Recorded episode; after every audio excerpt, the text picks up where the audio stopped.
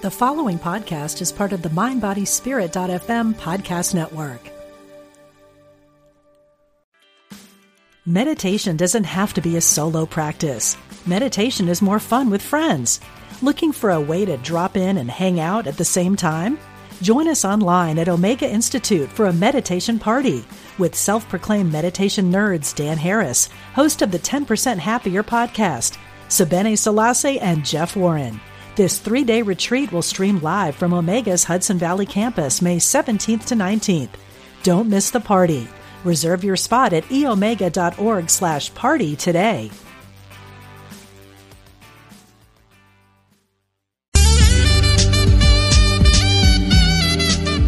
Unity Online Radio, the voice of an awakening world.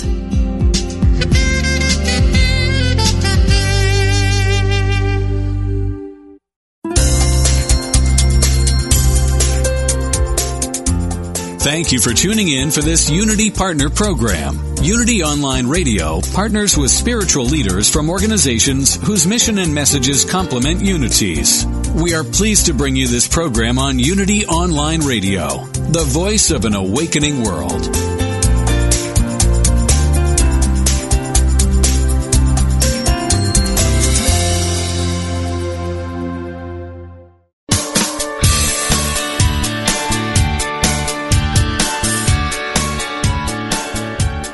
Welcome to Main Street Vegan with host Victoria Moran. Victoria is an author, inspirational speaker, and a certified holistic health counselor and vegan lifestyle coach.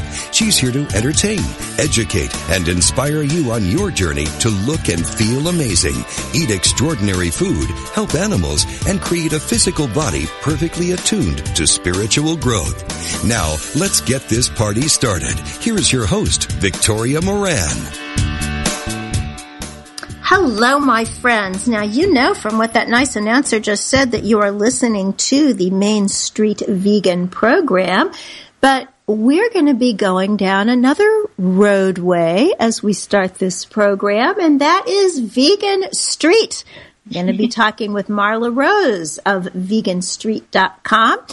After the break, uh, we'll be bringing on Dr. Michael Greger of How Not to Die. So if you have a health question for Dr. Greger, you can call in 816-347-5519.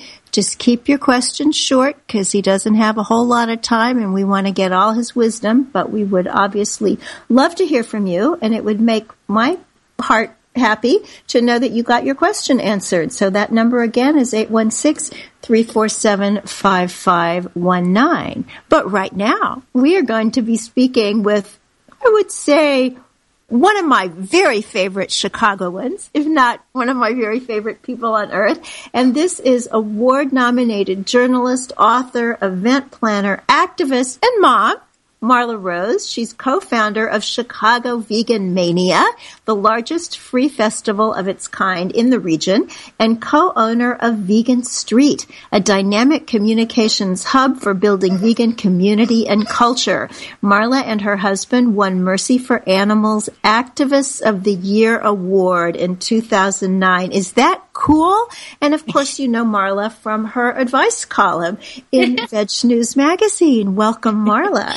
Thank you, Victoria, and thank you for your kind words. I, I have nothing but admiration for you. Oh, bless your heart. Well, you and your husband over there at Vegan Street are going to be having a celebration coming up in April. You are Yes. going to celebrate your 500th meme. Yes. Now, for anyone who is not of the internet generation, what's a meme? Well, I, I do have to quickly say that if anyone feels embarrassed about not ha- knowing how to pronounce that strange word that is spelled M E M E or pronounces it Mimi or whatever, um, it is a fairly novel new word. So don't feel out of the loop or whatever. So a meme is when you um, combine. Usually, it's a combination of images and text to um, tell a story or to promote something or to get the word out about something. And so we've been creating original memes um, through Vegan Street for a couple of years now, and April 25th will be our 500th meme. Ooh, to, that's so exciting! Yeah, I know, I know. It's and really you know how I think of it because I really didn't know what it was. I mean, I knew what you did, but I didn't know what it was called. And, and the way I would describe it to somebody who's unfamiliar is it's a little online poster.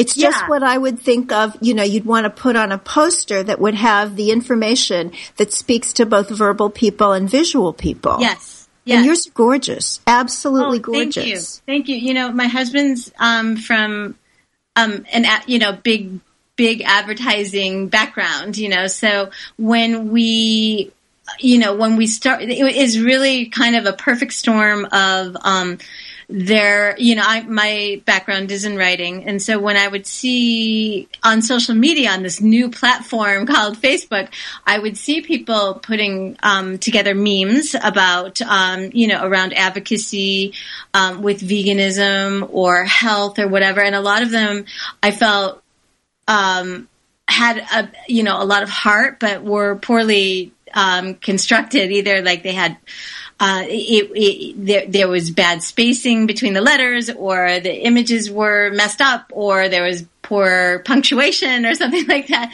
So I just knew that when we brought Vegan Street back a couple of years ago, that memes were going to be a big part of what we did because the the public doesn't you know as you and I know we're you know as writers it's sad for me to acknowledge this but I think that most of the public really doesn't have time to or I don't know if it's time or the desire or what to read lengthy um, articles and essays um, as much as they used to. So we have to grab people where we can and how we can. Oh, and, and yours are so grabby. I think the one that most people are familiar with, even if they didn't know it was called a meme, is your one about um, the least, the world's least expensive foods are plants, which is a nice statement. But then you have this beautiful, colorful picture of beans and seeds and greens and onions and oats and pasta and all these foods Yeah. that, oh gosh, they're really not expensive. Yeah, and that's something that as vegans, we we th- those of us who have been vegan for a while, we we say this to people all the time. You know, a, a lot of times the poorest people in the world are default vegans because you know the grains and the legumes and the local vegetables and stuff are are oftentimes the most affordable. But to convey that in an image um, is a whole new audience that you can reach. You know, um, so yeah, that you know, it's just it's interesting after all these memes that that was a recent one, and John and I both kind of remarked that we were surprised we hadn't thought to do one on that to- specific topic before. But yeah, there's it's just like endless stuff that you could create materials around. Absolutely. So you talked about Vegan Street coming back. So tell us a little history. Okay, so we started Vegan Street originally. Uh, we're one of those early adopter um, uh, people. We had a website in 1998, which sounds like you know, like the 1850s or something in today's um, landscape. But we had a website that we started in 1998 called veganstreet.com, which is the same URL as today. Um, but we started it because you know, a few years prior, we had gone vegan, and we really, this was really what we wanted to do with our lives was promote veganism. Um, we took, you know, we took a sabbatical starting in around 2003, about a year after my son was born, and did other things, and then we resurrected it um, two years ago to uh, or, or, almost three years ago to to um, because is it's like Vegan Street 2.0. It's in a whole different um, realm, but our heart is really still in many ways in the same place. So how do you see the landscape? And I love that word that you used, uh, the, the vegan landscape today as opposed to 1998. Oh God! Well, as you know, um, you know those of us who have been vegan for a long time. Sometimes it's like you have to pinch yourself. You're you're in disbelief at how the culture around us is changing um, from mainstream. As you know, perfect. You are so right on with picking that that that word and that verbiage um, from the mainstream companies adjusting to the vegan market and and really seeing that there is uh, you know validity behind pursuing that market um, to everyday regular people in small towns knowing how to pronounce the word um, that's a whole different ballpark from where we were in 1998 um, but you know in many ways you know, even though meat consumption is down in the United States, uh, other countries it's rising. So we really we can't rest on our laurels and just think that we've won this thing, which is sometimes what I, I hear people kind of try to communicate. I really feel like we've got to keep working. You know, we can't say that we've gotten there because the animals are still in desperate need of our advocacy. Oh, absolutely. I, I, saw that movie recently about the uh, miners in, in Chile who were arrested, and I was so nervous until they got the last guy out, even though I knew they were going to get them all out. But that's how I feel about the animals. If, if yeah. one animal is, is being tortured by humans, right. we can't rest until that one animal is taken care of. So today's meme, or maybe it was yesterday's, because I know you do every other weekday these right. days, which is very smart for a mom. Yeah. You know, sometimes we do try to overdo, but it's about a, a vegan food company. Like, is it a pack or an advocacy group? Yeah, I mean, it seemed all very official. Yeah, it's a, a collection of um, plant based protein companies are unified and they are working to get a place at the table, literally, with um, politicians to advocate for, um, you know, soy milk, for example, to replace the obligatory dairy milk in um, school lunches, um, and basically to, to try to ease um, plant proteins in into this pl- playing field that is so not level. Mm, and so it, it, it, really is. It's a huge. Uh, there's huge potential with it. Um, mm. Yeah, so we're really, really excited about that. Yeah, that, there's that so is- many amazing people. Like, like I'm sure as you know through Main Street Vegan Academy, there's so many passionate and dedicated and creative people with so many different skill sets um, that if we, you know, aren't able to to um, leverage this better, it's going to be our fault because we have the skills and we have the creativity and we have the drive. We just have to, you know, apply it. So true. So true. Well, and you have so much creativity and drive. You're a novelist. Tell, tell us the name of your novel. Uh, it's um, it's called um, The Adventures of Vivian Sharp, Vegan Superhero. Love it's it. Your, yeah, thank you. It's your classic all-American vegan coming-of-age superhero thriller. I call it. love it, love it, and I like you know you, you, you gave us a female superhero. We can yes. always use those. Now, how about this super heroic thing that you do out there in Chicago? I believe it's every year, isn't yes. it? Chicago Vegan Mania. Yes, and you spoke a couple years ago. We'd like to have you back. I we'll, want to come back we'll talk October 1, October 1st this year. Um, yeah, Chicago Vegan Mania. This is going to be our eighth year. It's so exciting. It's a day long celebration of vegan culture, commerce, community, cuisine, and couture. and we wanted, we started it as like a way, like we had, some extra money in our old EarthSave Chicago account and we needed to spend it. So we thought we're going to have a part, we're going to have a, a vegan party and we put put stuff out into the community to see you know how well it would be received. We had no idea. I anticipated it'd be successful but there was a line wrapping around the building the first year. The first year we outgrew our space. Um, so it, it's just a very positive very welcoming day where vegans and non-vegans come but we're never apologetic or shy away from the v word you know um, we embrace it So very, very good. Thank That's you. great. Now, I, I know there's a lot going on in Chicago. I'm, I'm in touch Yes. with uh, Kay Stepkin, who's starting uh, the Museum of Vegetarianism, and I love how you Yeah. talked about vegan culture. There really is a culture. So, uh, wh- what's happening out there in the former hog butcher to the Yeah. world? Thank God that is no longer. I know. I'm so glad that you asked because I think a lot of times people have this mindset that if you don't live on the coast, um, specifically in New York or California, um, that that um, you know that it's kind of a wasteland. There's so much going on. Chicago is has a vibrant and dynamic vegan community, and um, and more and more restaurants with vegan options or entire entire vegan menus are opening all the time. It's, it's it.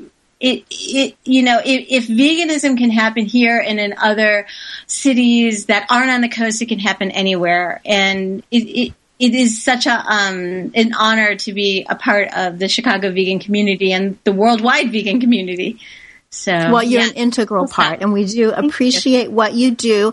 So, everybody listening, you can find Marla and, and her talented husband, John Beske, at veganstreet.com. Now, the, the meme, the almost daily meme, you, you can Yes. subscribe to that and get it in your very own mailbox. You know, we don't have that technology yet. Uh, Okay. we probably could one day. Okay. so but you can certainly go and find it and see it and share it. Yes, It's, it's so democratic and, and so internet like. It used to be people would create something and don't take that from me. But Right. you create these things and say, take it. yeah, we want we want it disseminated. We just don't. We, we we like it if people don't take our names off our name off of it. um, but yeah, it is everywhere now. It's just so much easier to get the word out about things. Um, Wonderful. Yeah, thank you, thank Well, you. Thank you. Thanks for all you do. Thanks Thank for you. juggling uh, the mom life, the writing life, the activist life, and doing such a great job of it. We'll put all your social media, etc., uh, on the Main Street Vegan show notes, so everybody can just wander down Vegan Street and have a good old time. Thank you so much, Marla Rose. Thank you, Victoria, and thank you for all that you do. All the best. Bless you. And we have a caller, a very special caller right now. I actually knew this was coming, so it's not like I'm psychic. It's Dr. Thomas Campbell. You know Thomas Campbell. MD, you know his dad, T. Colin Campbell. Dr. Campbell is co-founder and clinical director of the University of Rochester Program for Nutrition in Medicine. He is a board certified family physician, co-author of the China study, and author of the Campbell Plan. Hey, Dr. Campbell. Hi, Victoria. Thanks for having me on. Well, thanks for taking a couple of minutes out of your incredibly busy doctorly schedule to come and tell us some really cool stuff you have happening up there in upstate New York. What's going on? Right. Well, uh, I'm excited because we have a major academic medical center who has uh, let us start a program under their branding and under their umbrella to use a plant-based diet for prevention and treatment of illness uh, for patients in our system. And we have um, you know what might be most interesting to your listeners we have a one week immersion coming up in july from july 17th to the 24th and people can come to a beautiful hotel and spa that we've partnered with here in rochester new york on the edge of the finger lakes and uh, they get a individual medical consultation with me at the beginning and end and my dad will be there for half the week so lots of education with my dad uh, t colin campbell and me and um, some awesome excursions to the Finger Lakes. We'll have dinner at Moosewood Restaurant, which many people know the name of that one. And uh, we're also partnering with the New York Wine and Culinary Center to do some teaching uh, around cooking and actually getting into the teaching kitchen. So we've put together an amazing week, I, I, I think, and um, we're really trying to get this idea of plant-based nutrition as medicine uh, to, to get off the ground and uh, show the decision makers that this this idea has wings, uh, to, so to speak. Um, so we have a uh, we're actually doing a, a special. Uh, if you don't mind me plugging this too much, we're actually doing a special um, where it's five hundred dollars off if you sign up by the end of March and um, on our website. So, where do people go to sign up? we have a website. It's UR, uh, the letters UR as in University of Rochester. UR Nutrition in, that's I-N, nutritioninmedicine.com. UR Nutrition Medicine, nu- nutritioninmedicine.com. Okay, terrific. And I will put that on the Main Street Vegan show notes as well. Gosh, that would be fun. I hope you're going to do another one. I can't do July, but I'd love to come up there and experience the Finger Lakes and all your wisdom. Oh, I, we hope to to do this regularly if we can get this off the ground. I, I'm just tremendously excited about having a large academic sort of nonprofit medical center offering this as as a medical option at this point. It's thrilling. Now, I know that you're going to be on the show as a regular full-time guest uh, coming up in the fall, but just just for now, for people who may have missed the Campbell Plan, tell us about the book. It was new last year. Yeah, the Campbell Plan came out just almost a year ago now, and that's sort of a how-to follow-up from the China study. And uh, it, it's it's uh, a lot of the common questions that I've gotten about soy and and uh, gluten and so forth, and some of the science behind those, as well as the standard um, you know menu plans and recipes, and uh, just kind of an introduction to whole food plant based diets. Wonderful. So that's the Campbell Plan by Thomas Campbell, MD. You can find that wherever you buy books. And I'm so happy that you're addressing some of those myths. I mean, today I had a haircut and my hairdresser who knows I'm vegan, but she doesn't really quite know what that means. And she said, Oh yes, we're li- using this new line. It's cruelty free, which I was happy to hear. She said, and it's gluten free. Oh gosh. I, thought, I, I never knew that having gluten on one's hair was a problem for anybody. yeah, one of the one of the uh, fastest growing trends of gluten free right now is potato chips. so, Uh-huh. you know, gluten free potato chips. So, uh, you know, wrap your head around that one. I don't, I don't know. Uh, well, just for you, and I know you just have a couple of minutes, but I don't want to miss anything that you might be able to say that would change somebody's life. What to you, as a physician, is the biggest problem for Americans and Western people? And what's the answer? Well, I think the the biggest problem is our is the unhealthy diet. Of course, it's lifestyle and other factors as well, but it's much more powerful than most people realize, and that's related to you know from a I've been thinking about this a lot and how difficult it is for people to change. It's it's related to our social environment and the social social norms that we have, and you know there's an awful lot of uh, illness and sickness and um, you know medication use and, and the way we think about treating that is usually through pills and procedures and that social norms is is uh, you know the the sort of big in my mind the big overarching challenge that we face uh, in, in changing this whole system. Mm, that's wonderful. And actually, that's another great reason for people to come to this wonderful week long event that you're having. Does it have a name? What are we going to call it? Um, it's we just call it a seven day, you know, uh, health immersion vacation. Okay, well, this is why the seven day health immersion vacation isn't going to just give you seven days of health immersion, but it's going to give you a lot of friends. Right. People who, who are already doing this or who are starting to do this so that you'll have a, a support group that, that can just go with you for phone and email forever after. And it makes a huge difference. So thanks for doing this. Thanks for all you do. Well, thanks. I appreciate the opportunity. Oh, absolutely. Well, give my best to your family because I've met most of them and adore all of them. So, looking forward to the next time uh, we cross paths and um, get back to your patients. All right. Well, thank you so much, Victoria. Have a great have a great show. All the best. Thank Okay, you. bye. And speaking of medical doctors, we're going to have on one of your favorites coming up after the break. That's Dr. Michael Greger, nutritionfacts.org, how not to die. And oh my gosh, we're going to have fun. Stay with us.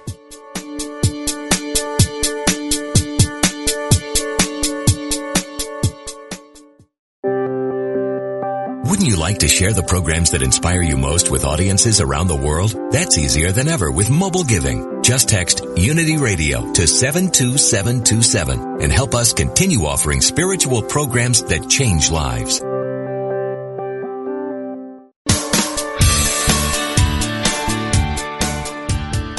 What if you could experience vibrant health, help heal the planet, and be a great friend to God's animal kingdom through simple choices you make at breakfast, lunch, and dinner. Authors Victoria and Adair Moran say you can do this easily, affordably, and deliciously in their new book, Main Street Vegan. Everything you need to know to eat healthfully and live compassionately in a real world. Loaded with practical tips, straightforward information, and fabulous recipes, Main Street Vegan will help you on your journey toward a plant-based diet.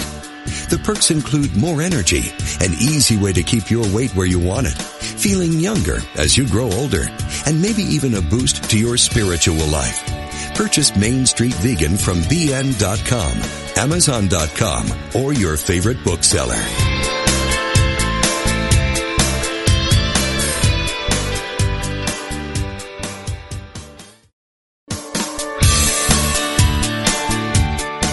Does the idea of being a vegetarian or a vegan intrigue you? Is it something you've pondered? Listen each week as Victoria Moran, author of Main Street Vegan, shows you how to make the shift to a sustainable lifestyle for both you and the planet. Each week you'll learn about the latest on the vegan life. It's not just for celebrities and moguls, but for people just like you who want to look and feel amazing, eat extraordinary food, help animals, and create a physical body perfectly attuned to spiritual growth. Guests will range from unity ministers to vegan authors, activists, physicians, chefs, and even some of those glittery celebs. There'll be recipes, ideas, tips for going vegan at your own pace, and ways to make a difference for animals and the planet at every meal. Tune in Wednesdays at 2 p.m. Central Time for Main Street Vegan, only on Unity Online Radio, the voice of an awakening world.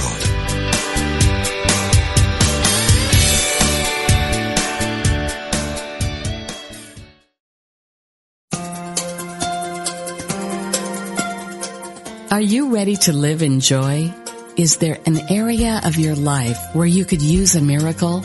Have you been praying for help and guidance? Come join Lisa and Bill and their guests for an hour filled with practical tips on experiencing miracles, greater abundance, focused, deliberate living, and the peace of God that passeth all understanding. Experience more joy in life. Listen to Living in Joy, Reflections on A Course in Miracles with Lisa Natoli and Bill Free every Friday at 2 p.m. Central here on Unity Online Radio, the voice of an awakening world.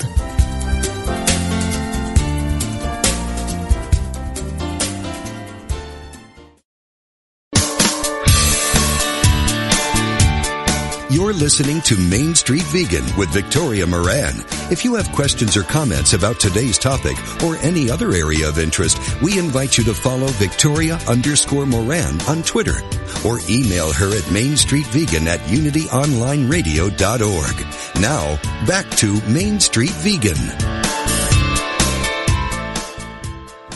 Hello, people who want to be healthy for a really, really, really long time. We've got a guy for you, Dr. Michael Greger, Director of Public Health and Animal Agriculture for the Humane Society of the United States. He runs the wildly popular research-based public service website nutritionfacts.org for short daily videos from the contemporary medical literature, but geared to you and your health. And he talks like a real person and he's way entertaining. His New York Times best selling book, yay! I knew you were going to do that and I'm so glad you did, is How Not to Die. Discover the foods scientifically proven to prevent and reverse disease. Welcome, Dr. Greger. Thank you so much. It's so great to be back. In fact, uh, you know, three months after publication, I'm still on New York Times bestseller list. It's currently at number 12 this week. Whoa, that is so wonderful. Oh, yeah. couldn't have happened to a nicer guy and a nicer Aww. co-author, Gene Stone. You have the wonderful partnership of a real writer's writer in Gene Stone. Now, you were on back in December when the book was just about to, to publish, and that episode is in the Main Street Vegan podcast archives. But what I want to know, Michael, has anything happened since then or since the book went to press? anything really exciting from the literature that we should know about? Every single day, there's something new. Uh, that's how. That's why there's new videos and articles every day. Um, otherwise, uh, you know, I just fall hopelessly to, uh, behind. Um, some of the practical new things uh, that have come out, uh, I've uh, stopped roasting my nuts. Um, I used to love roasting walnuts. In fact, in the book, I think I say, "Oh, making a pesto," and I, I give a recipe and say, "Oh, toast your walnuts." Um, uh, makes your kitchen smell heavenly, but unfortunately increases the level of these so-called glycotoxins, advanced glycation end products, typically found in uh, in uh, meat, but uh, the high fat, high protein, high heat combination, even in plant foods, uh, produces these compounds. So I'm no longer roasting my nuts, encouraging people to eat their nuts raw. Hmm. you remind me of a book by this beautiful woman in Chicago, um, Karen. Oh, Karen Calabrese. The book is called "Soak Your Nuts." Uh, so I guess we'll start doing that instead of roasting. No soaking though. See, soaking gets no rid of the phytates. We love our phytates. I mean, in okay, fact, one, now, of the, one of the reasons we were roasting was to get rid of the phytates. That's not why I roasted. I roasted because I like them taste better, and that was the downside was I was losing these wonderful anti-cancer phytates. Uh, but now I can get the uh, now I can get the phytates and uh, the lack of toxic compounds by eating them raw. But if you soak, I mean that's fine as long as you drink the soaking water. But uh, you don't want to lose those precious phytonutrients. So those phytates prevent cancer, but aren't there some phytates that people say are bad because they keep you from absorbing some nutrient? That is if you are a puppy in a laboratory. I talk in the oh. book about the um, these studies done, I believe, back in the 40s on puppies, showing this uh, mineral inhibition of absorption with phytates. So they grew. They so they had this um, uh, they, they, lived in infamy for decades. Um, it was supported actually by rodent studies, subsequent studies, and rats found the same effects. So they're like, all right, forget it. Um, but then, so they had this bone softening effects because they interfered with the absorption of minerals in puppies um, in a lab. But it turns out if you, st- it, it, turns out we're not puppies. It's amazing, I know. Um, but uh, we, uh, it turns out when you actually study people, um, it has the opposite effect in that uh, that uh, actually uh, phytate consumption appears to protect against osteoporosis. You get stronger bones if you eat high phytate foods like uh, nuts and whole grains and beans, um, and uh, and has all these other wonderful uh, anti-cancer effects. And so I've got a whole bunch of videos. If you type in phytate, that's been one of the big kind of upheavals in the in nutrition literature. It's not really a reversal because we went from no human data to all of a sudden human data, but it's certainly a reversal based on laboratory animal experiments. How fascinating. Uh, the number, if anybody has a question for Dr. Greger, 816-347-5519. Now, the last time you were on the show, we, we explained how you set up the book. The first half is the 15 top killers of people in the Western world and, and the things that we can do to prevent some of that. And then you gave a general lifestyle plan with what you called your daily dozen. And we touched on beans and berries, cruciferous vegetables, herbs and spices. But I want to talk about some of the rest of, of your daily dozen. So you've got other fruits and vegetables. In fact, those are two of the daily dozen. Other fruits, other vegetables, besides the greens and the crucifers and the berries. What are a couple of your favorite fruits and vegetables? Oh boy, do I! I've got a whole list in the book. In fact, if you go, I now have a free app for iPhone and Android called Dr. Greger's Daily Dozen. Um, and so you can download it and you can just hopefully, hopefully help inspire you and remind you to get these good healthy things in your diet. So, um, so wait a second. If greens are the healthiest vegetables, why not just stop there? Why just not eat, uh, you know, instead of, uh, you know, kale and another vegetable, why not eat kale and collards or two greens? Well, it turns out that each uh, family of vegetables has different phytonutrients. If you think about it, fruits are just fruits botanically, um, but vegetables can be any other part of the plant. So there's root vegetables, obviously like potatoes. There's stem vegetables like celery and rhubarb. There are leafy vegetables like green leafy leaves. There are flower vegetables like cauliflower, broccoli, um, and so each one contains a whole different set of compounds, even in the same plant. And then when you go to different plant families, there's entirely different things, and we miss out on them if we don't eat them. So, for example, mushrooms, plain white button mushrooms, contain this array of so-called myconutrients, nutrients not found anywhere in the plant kingdom because they're not even plants. So these are compounds just made um, in the mushroom kingdom. Um, and if we don't eat them, we don't get them. This, uh, there's a number of things, something ergothioneine, an antioxidant found nowhere else, and you're going to miss out if you don't eat mushrooms. And uh, the uh, probably the number one reason to add mushrooms to one's diet is to boost one's immune system.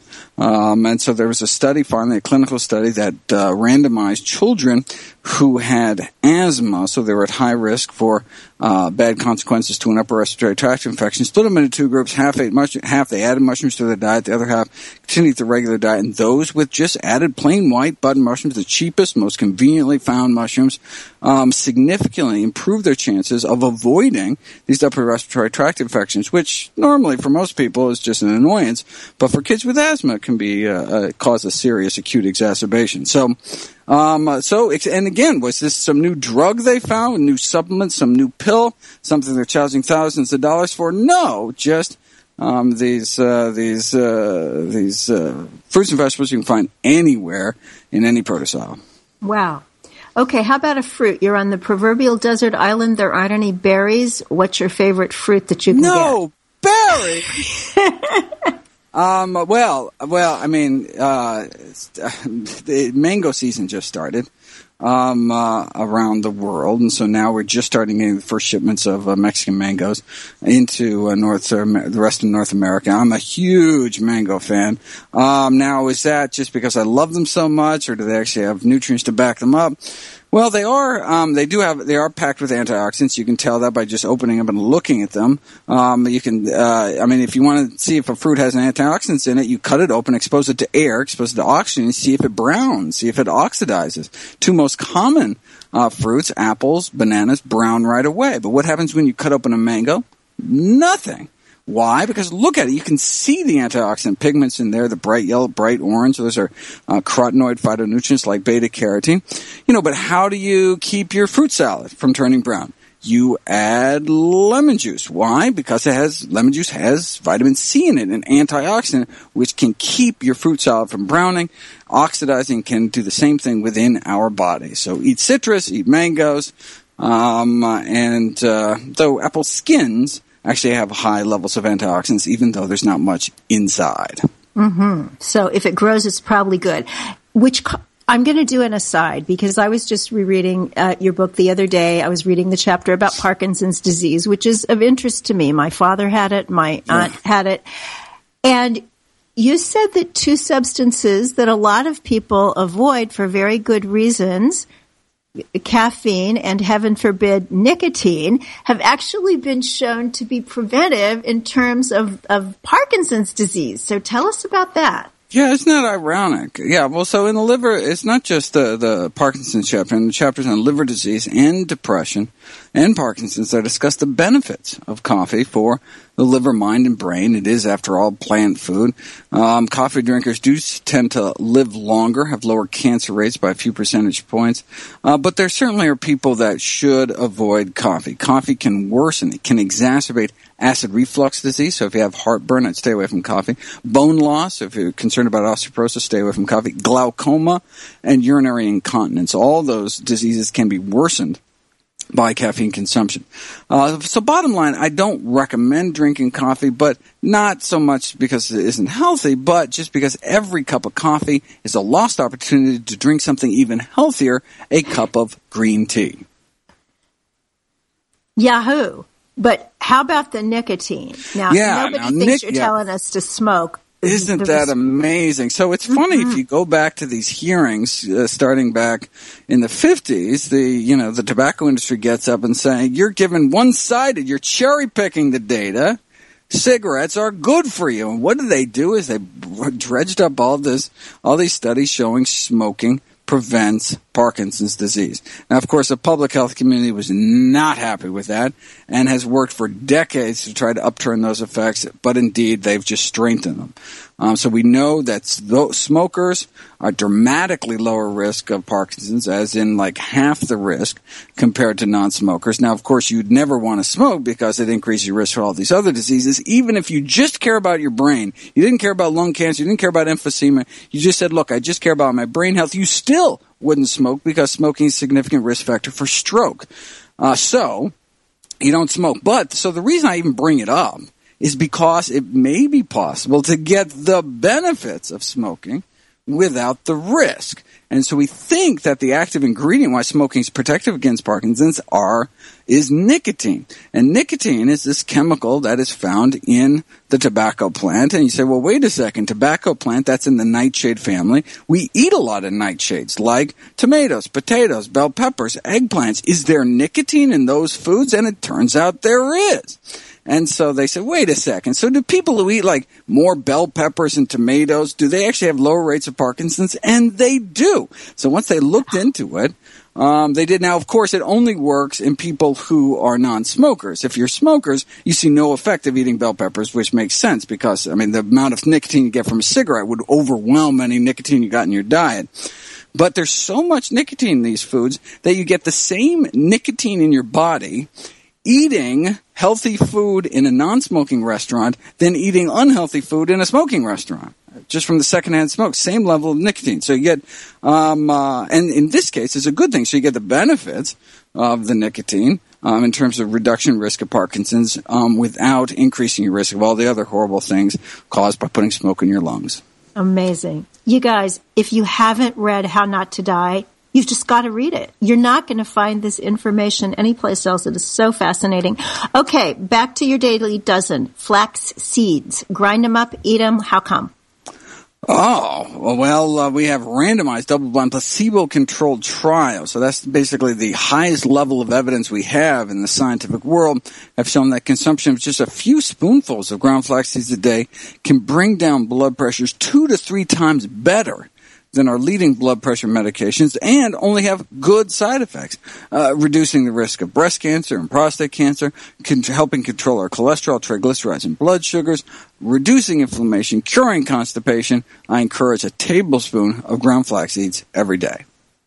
Well, you encourage it, and I do it. So that's how, how things work around here. It doesn't work, and like I could I could be you know recommending things until I'm blue in the face, um, if people don't actually put it into practice. So good for you. And other nuts and seeds, not just flax. What's good about uh, nuts and seeds? Well, uh, you know, uh, Dr. Walt Willett, the chair of uh, of nutrition at Harvard, has said that you know one of the most uh, important developments in the field of nutrition over the last few decades was realizing just how healthy nuts are for us. This is from the Adventist studies, and we actually finally had and and the, so the question has always been, well, wait a second, maybe people who eat nuts are just health nuts. I mean, maybe the people who eat nuts tend to exercise more or smoke less, or maybe that's why they're so healthy because you look study after study the more nuts people eat, the the longer they live and better they do. Um, so, but uh, we weren't sure if it was causation or correlation until the PREDIMED study, which is an interventional study where split people randomized thousands of people over um, a period of years and sent half of those people nuts in the mail every week. Um, so they and, and, instructed them to add nuts to their diet. So they got these freebie nuts, and indeed they started eating more nuts. You get free nuts in the mail every week. You eat more nuts, and um, those that got that. So this is the same group of people, but half got nuts, half didn't. Those that ate just a single pa- small palm full of nuts, just an ounce of nuts a day, added to their daily diet, um, uh, cut their risk of having a stroke in half after just a few years. Um, or you could look, you can flip that around and say, look, not eating nuts doubles your stroke risk. Um, so that's how powerful, um, the, you know, various foods can be. But again, we don't get those benefits unless we actually eat them. Incredible. Now, one of your other Daily Dozen recommendations is controversial out there in the conventional world, and that is when you talk about whole grains. Now, a lot of people hear whole grains and that sounds healthy, but then a lot of other people are thinking grain brain and wheat belly and oh my gosh, I cannot touch a grain.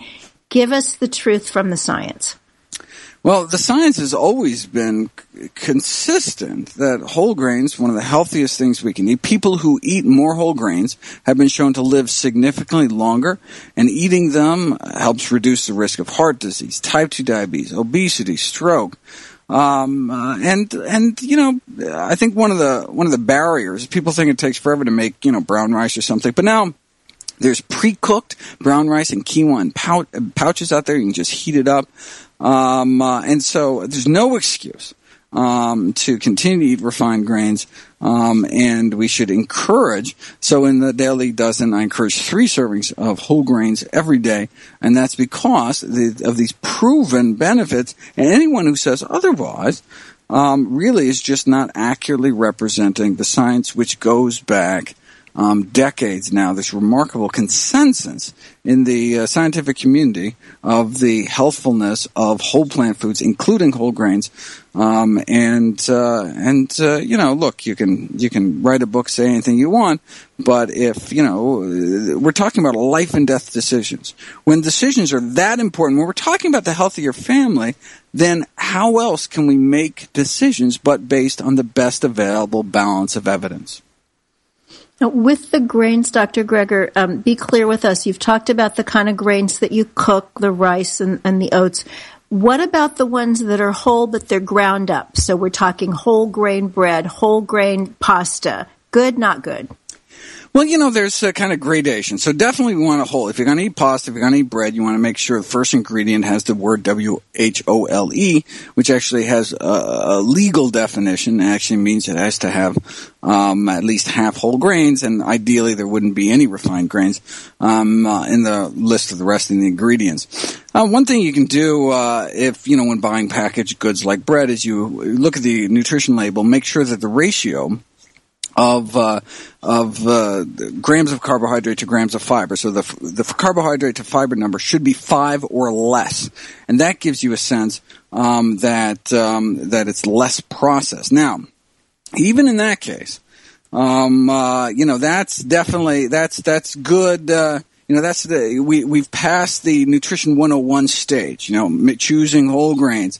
Um, but then the graduate level course if you really want to improve your diet is really we want to move towards intact grains. So even when whole wheat is ground up into into um, uh, whole wheat flour, it still you didn't strip any of the of the nutrition away. It still has all the fiber, still has all the B vitamins, unlike white rice. But excuse me, unlike you know uh, white flour, but um, because it's ground so finely.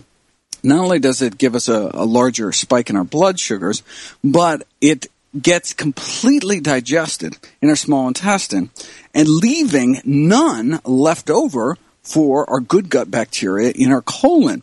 Normally, when we eat whole grains, and they've done these studies where they gave people chickpeas versus hummus, they gave people, uh, you know, uh, wheat berries versus, you know, flour products, they gave people, you know, beans versus, you know, bean dip kind of things. Um, and they've gone through and they found, even no matter how well you chew, uh, even if you chew really well, there'll be little chunks of you know, uh, nuts and seeds and, and, uh, you know, grains left over. And that, you know, only the outside of that is digested in the small intestine. And so it leaves these little caches, these little treasure chests of starch for our good gut bacteria to eat. And that's how we've been eating for millions of years. You know, we always have a little leftover for our gut bacteria. Unfortunately, uh, you know, when we grind it up finally and we absorb, there's so much more surface area we absorb it all in our small intestine.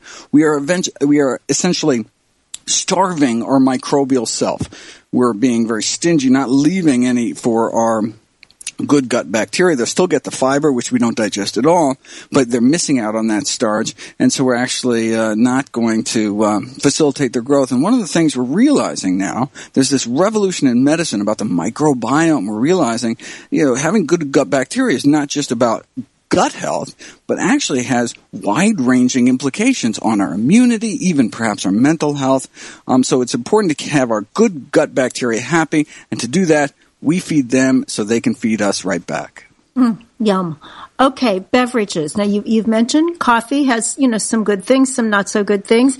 That green tea is amazing. What other beverages do you like? So the other two I would recommend other than green tea, water, and an herbal tea called hibiscus. Uh, tested head to head against a leading blood pressure drug called Captopril. Two cups of hibiscus tea once every morning was as effective as the drug without the side effects. Um, though uh, it is sour, in fact, it's often called sour tea. Um, so I encourage people to rinse their mouth out with water after drinking it, so the natural acids just don't uh, hurt your tooth enamel. Uh, and the only caveat with green tea really is that if you eat the tea, like you use matcha, which is powdered green tea, or you throw tea leaves in a smoothie or something, I would recommend sticking to Japanese origin tea, as high levels of lead have been found in tea imported from China. Okay. Well, I have my, my bottle of oi ocha from Japan right now, so I'm oh, feeling. There you I'm, go. Feeling good that, about that. That's an, that's another thing that I've changed. I don't think that made it into the book. In fact, in the book, I probably encourage people to throw green tea leaves into their smoothie, right? Why make the tea then throw the leaves away? That's like making collard greens and, you know, drinking the water and throwing the, you know, then throwing the leaves in the trash. You just lost all that nutrition. So eat tea leaves, which is great unless they're contaminated with lead. It turns out that China uh, didn't get rid of leaded gasoline until the year 2000, and so unfortunately the tea plantations, particularly by the roadways, are um, the soil is contaminated with lead, and they suck it up into their leaves. And so um, that's another thing that have changed since reading the book. So yes, please, I encourage people to read the book or listen to it. There's digital versions, audio versions, but then make sure you're subscribed to nutritionfacts.org. Everything's free, and you'll get updates on all the things that uh, you know weren't uh, weren't around when the book was published. Wonderful. Now, you include in your daily dozen something that you call a nutrient, which is exercise. And you know, exercise can be so tough for so many people. I actually created a disorder for my last book, The Good Karma Diet. I called it Activity Resistance Disorder, mm-hmm. ARD. I think it ought to be on that list where doctors get paid for treating it. Because there, are, there are times when just getting to the gym, getting your gym shoes on is the hardest thing. Why should we push through that? Look, you can you don't have to go to the gym at all. You can do like I do, get a get a treadmill desk. I'm walking as we speak right now. Uh, I walk about 17 miles a day, and that's just because you know I'm just working working so long. It, it doesn't have to be fast. Even moderate exercise like walking um, can significantly improve one's lifespan, lower the risk of chronic disease. Um, and you know, so I talk about the book not only about the benefits of exercise, but the dangers of inactivity, sedentary, sitting down. So if you sit down for hours a day, even if you then go out to the gym after work, um, you still have increased risk of a shortened lifespan because um, all that sitting is not good for us. It actually impairs our uh, impairs our arterial function. So it's it's good to move. If you can't have a stand-up desk or you're you know not moving around during the day otherwise um, then uh, i encourage people to take frequent breaks you could do you know walking meetings there's a whole bunch of things you can do to uh, continue to get activity throughout the day and i recommend a whopping 90 minutes a day of moderate exercise, moderate level uh, intensity exercise. That's whopping. But, well, so, but, so are the reasons for doing it. Well, I mean, you know, if you think about it, we evolved for millions of years. All we did was move around. Like, I yeah. mean, the fact, I mean, so to hear 90 minutes, like what? Just not, I mean, you know, all we did was, and we were built to move. Um, and it's no surprise that our bodies really, um, uh, you know, uh, fail when we don't do that.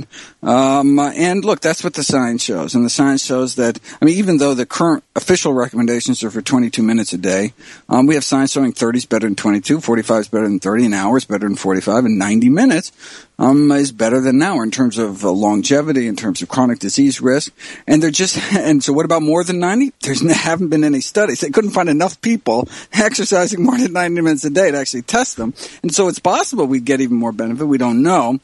So, but until we do, I mean, that's the best science is 90 minutes. And so the reason that you don't hear that from, you know, the American College of Sports, um, you know, physiologists or, um, you know, the, the, the, the CDC is because they want to strike this balance between acceptability and, you know, efficacy.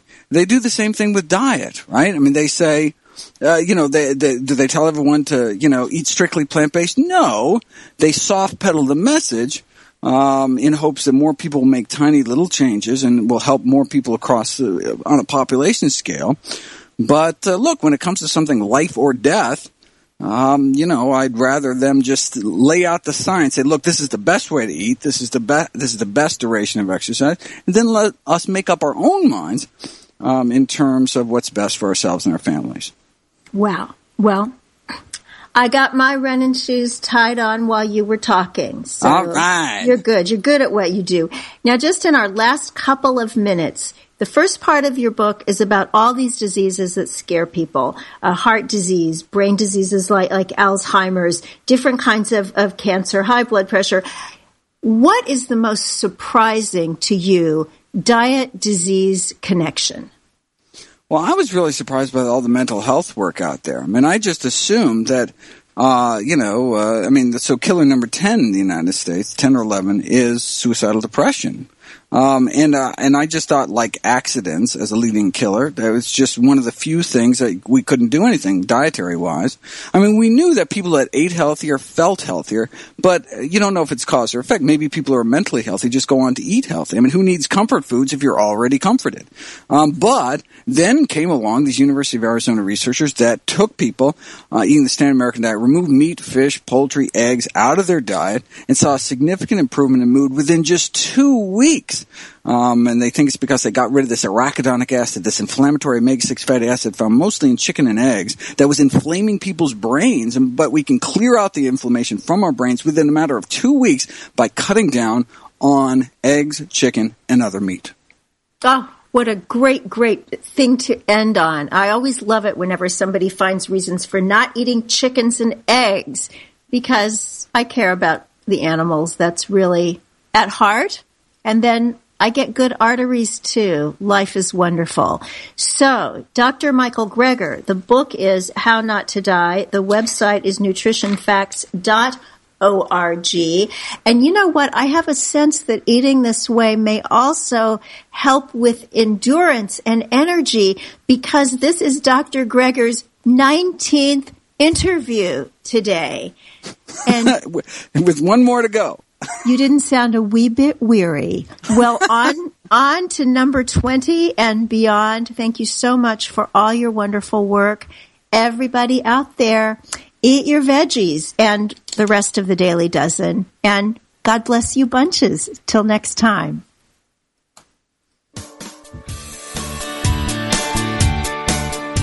Thank you for listening to Main Street Vegan. Join us every Wednesday at 2 p.m. Central Time as Victoria Moran entertains, educates, and inspires you on your vegan journey. This program is sponsored by Main Street Vegan. To learn more about Victoria or to explore training with Main Street Vegan Academy as a vegan lifestyle coach, go to www.mainstreetvegan.net. That's www.mainstreetvegan.net.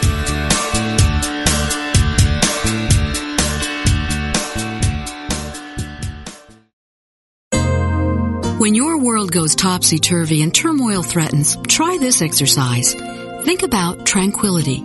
Let the screen of your mind reflect whatever the word tranquility may bring. Perhaps you'll see a majestic snow-covered mountain peak, perhaps a clear still lake or a sparkling stream.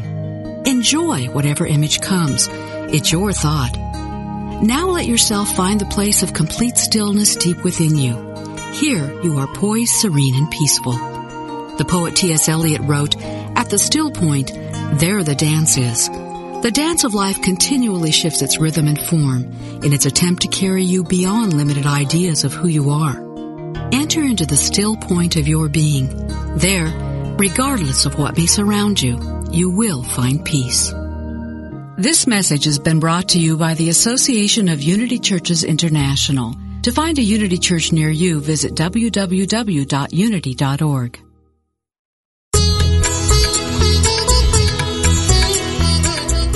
The benefits of spiritually conscious living start now.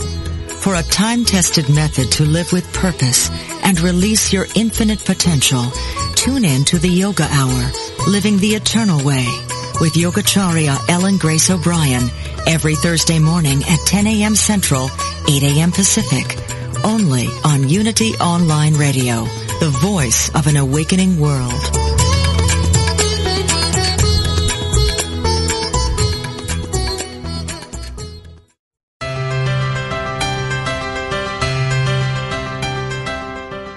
Somewhere, tucked away in the Unity Library archives in Unity Village, Missouri, you can find a secret treasure.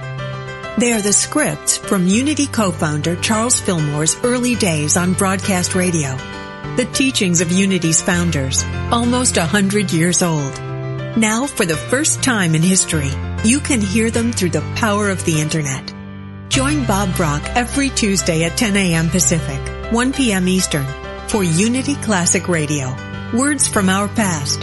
Discover the wisdom of Charles Fillmore's talks and of other Unity radio speakers read on the air again. Call in your comments and questions as Bob and his special guests revisit Unity radio talks of the past, along with historical background from the early days of the Unity movement.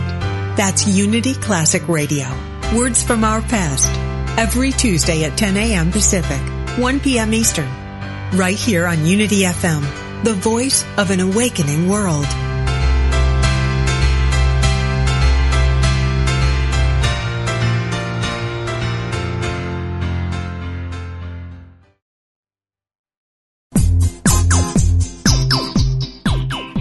Notice how the funniest things happen when we stop taking ourselves too seriously and step out boldly? Listen to Funniest Thing with Daryl and Ed as these unlikely saints administer a refreshing dose of laughter and love that will inspire you to step out boldly and experience the funniest things. Join the discussion with Daryl and Ed live every Wednesday at 5 p.m. Central Time on Funniest Thing, only on Unity Online Radio, the voice of an awakening world.